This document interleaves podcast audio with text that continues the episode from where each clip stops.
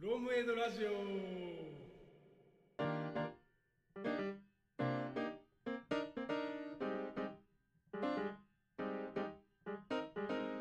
事例の話を吉崎さんお願いします。はい。えーまあ、創造性ですね、今回のテーマ。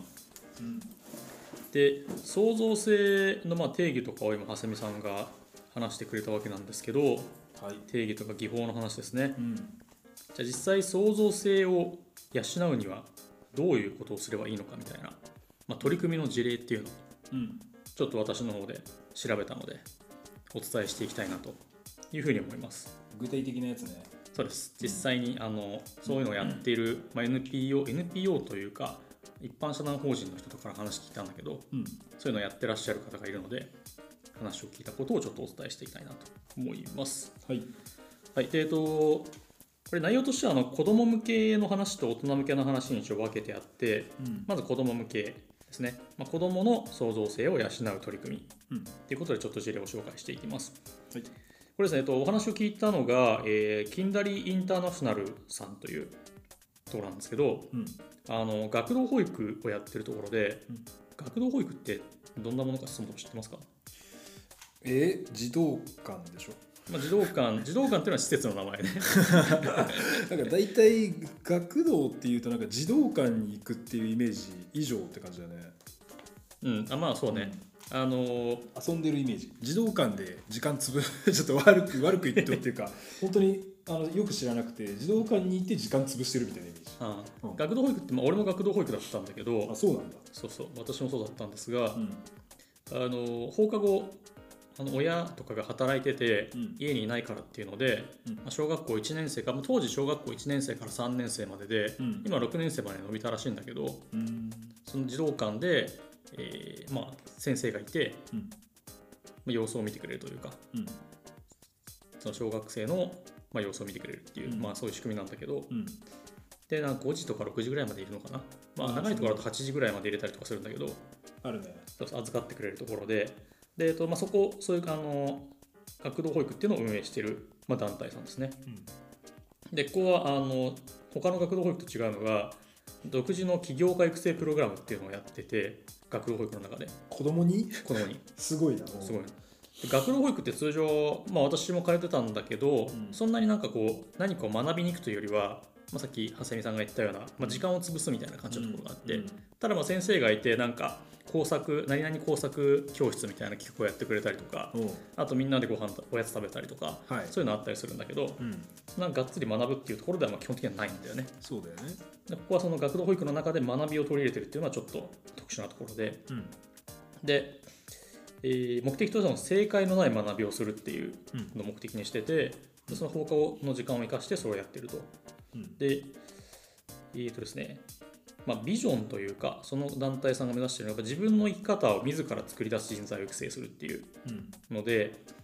あの興味が持てないことってまあそもそもやっても伸びないですよねっていうそうだね。のがあって、うん、でこれ、まあ、その人たちは内発的動機っていうふうに言ってるんだけどこのうん、自らが興味を持ってやる気を持てること、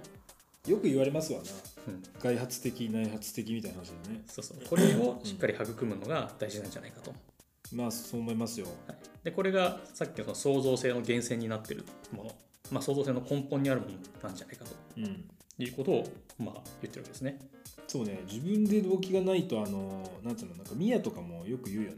うんあの、なんつうのかな、こう心理的安全性の状態じゃないと。うんあのアイデアは出ないんじゃないかみたいな,、うん、なんかそれってあのし安全性があるとあの俺内発的な動機って生まれると思ってるんで、なんかそこつながるんじゃないかなと思ったりするよね。あれだよねあの上司がめちゃめちゃ怖いと新しいアイデア出ないみたいいなや出ない 出ないよねそれは出す気出ないだって面白くないしとかね、うん、そうなんでうん、でえっと、実際にやってることとしては、まあ、小学校その1年生から6年生がいるんだけど、年齢に応じていろんなプログラムが受けられて、うんでその1個ちょっと紹介すると、うんプロジェクト型学習っていうのをやってますはい、でこれ何かっていうと、うんまあ、3つのプロジェクトがその学童保育の中にあって、うんで洋服屋さんとほ工務店とううん、劇団っていう、まあ、3つの職業みたいなのがあるんですよ、俺劇団がいい なまあいそうい選やべるんだけど、そはういまさにそう選べるみたいなやつで、はいでもうその一応それぞれの目標があって、うん例えば洋服屋さんだったら、うんまあ、1年単位でそれを活動するんだけど、うんオリジナルブランドを自分たちで作って、うん最後ファッションショーを開催するっていうへえプロジェクトの目的があって、うんで工務店だったらうん校舎、まあ、校舎があるんだけど、うんその校舎の中の不便っていうのを解決する便利アイテムを自分たちで作るっていう、もうむずそう、うんまあ、劇団はあの劇団の上映会自分たちの思いを伝える劇の上映会を開催するっていうあいいじゃないです目か的があるんだけど、まあ、これそれぞれあのその目的に向かって1年間活動するっていうへーでこれあの、まあ、さっき言った内圧的動機を育むっていうので、まあ、どれか好きなのを選べるんだけどうん例えば実社会で今自分の仕事嫌になったってなったらどうします嫌になったらどうするか、えーストレスを発散しに行く、ああまあそれもそうだねうん、もうこんな仕事したくない転職そう転職 って言い言いたそうで言いす言いたげだったねそうそう言わせたげだったね言わせたげですうんはいはいそうそう転職はいジョブチェンジですよ、はいはいはいこれができるんですよなるこのほどプロジェクト型学習っていうのはうんこれちょっと面白いなと思っててはであとあの、まあ、転職ができるっていうのとプラスしてあおう転職、はいまあ、ダブルワークみたいなことだね、副業的副な業そうそう副業、はいはい副業もできるんですよああこれがちょっとね私なんか結構面白いなと思ってて、ほまあ、その1年間の中で別に自由に好きなタイミングでうん別の洋服屋さんから工務店になってもいいし、うん例えば月曜日から水曜日は洋服屋さんううんで木曜日と金曜日はちょっと工務店やりたいとかうんそういうのも OK っていうなるほどだぜからそうい全部やってもいいんですか全部全部やってもいいんじゃない、洋服やって昆布もやって劇団もやるっていううん、欲張りさんはね欲張りさんパターンもいいんですか欲張りさんもいいんじゃないですかねあーなるほどまあ、そこまで聞いてないけ どなる多分いいんじゃなないかなっなるほどていうねなんかまあ自分でその興味があることに本当に選んでやっていくっていうねはあであの学習やってますこれが、まあ、創造性の教育の一環として、まあ、結構面白い事例ですねそうねうんであの、まあ、ちょっとその工務店の話さっき出たけどはいあの学校のその校舎の不便を解消するっていうとうんまずそのやることとしてはその何が不便かみたいな話からそもそも子ども会議っていうのをやって、子供会議そうそうはいまあ、さっきの技法やるんじゃんブレストとかやるんじゃん多分ああいやいいじゃないですかこれデザイン思考ですねこれうん、ユーザーユーザーのねあの立場に立つっていうところじゃないですかねこれはそうそううんあれなんかそういうところから入って、あのじゃあ実際何作ろうかみたいな話で,、うんで自分たちでホームセンター行って資材買ったりとかしてすごいじゃんで最後のユーザーインタビューとかもやるんだって だかいやデザイン思考ですねら本当になんかあの実社会でなんかやってるようなさ、うんもう本来自分たちがやるべきような大人がやるべきようなうんことをなんか体験できるっていうねユーザーインタビューってでもその後者だから、うんまあ、基本的にインタビューするのはそのこ子供に対するインタビューになるのかなこれあえっ、とねちなみに1個その去年かなんかの取り組みで出てたのは、うんまあ、そういう質問あるかなと調べましたよちゃ んとああさす調べがておきましたよさすがあの去年はその給食というかご飯を作るうんなんか給仕室みたいな給給仕室っていうのかなはいなんか調理場みたいなのがあるらしいんだけど、うんそこのなんか収納が少ないっていうので棚を作ったんだってだかうんらその棚を使う調理師さんとかがいてそういう人たちになんかインタビューをしてるなんか写真とかが載っかってたあ調理師さん向けの収納スペースを作って調理師さんにどうですかって聞いたってことねそうそうなるほど使ってみてどうですかみたいなうんうんうんでもこんなの子供が作ったからみんな忖度するんじゃないんですかこれ すごいいいよっつってなんかよくないけどすごいいいよとかって言っちゃってんじゃないのこれまあ多少はあるかもしれませんけどね、うんはまあ、そういうのをやるというねいで洋服屋さんとかもなんかブランド設計から入ってうんなんか他の洋服と何が違うかっていう差別化を考えたりとかすごいねう大ん人やんでまず一回紙でその洋服のイメージのやつを作ってみてデザイン思考じゃんそれを実際に作ってみたいねプロトタイプだっていうのをやったりとかするってういんう、うんまあ、劇団だったら台本を自分たちでそもそも作るとかねうんああいいですねをやってるっていう、まあ、結構面白いねこでれいいじゃもないですかそれぞれでこの内発的動機を育てるっていう、うんやりたいことをやっていこうっていうなるほどですねでこれあの、まあ、日本にこういうのないんですかって聞いたらあんまないらしくてまだなんかあこれあ海外の話なのこれいやいやこれ欧米では結構あるらしいんだけど、うん日本国内では、まあ、おそらくないというか、まあ、あっても少数みたいなこと言ってましたね。あこれこのキンダリインターナショナルさんはやってるけどあ、そうそう。ほ他ではやってないということあまりそうそう。そういうことあであーはいはいはいす。かなりこう独自性のある、あの取り組みっていうことですね。いや面白そうだけどねこれうん。キンダリインタ NPO なんでしたっけこれ、えっと、母体は一般社団法人ではあはいまあ一般社団法人がその運営してるうん学童保育っていうのがキンダリインターナショナルっていう、あーまあだからえ N- NPO ではないってことだよね要するに、あただ、えっと、うちと同じフロムエイドもそうだけど、うん一般社団法人で、うんあの利益を目的としてない非営利型のはいはいはい組織っていうのになってるので、うんまああの NPO 法人ではないけど、うまあ、ノンプロフィットの法人っていうこん、なるほどねとですね。なるほどねはい、まあ面白そうだね確かにまあはいこの洋服と工務店と劇団も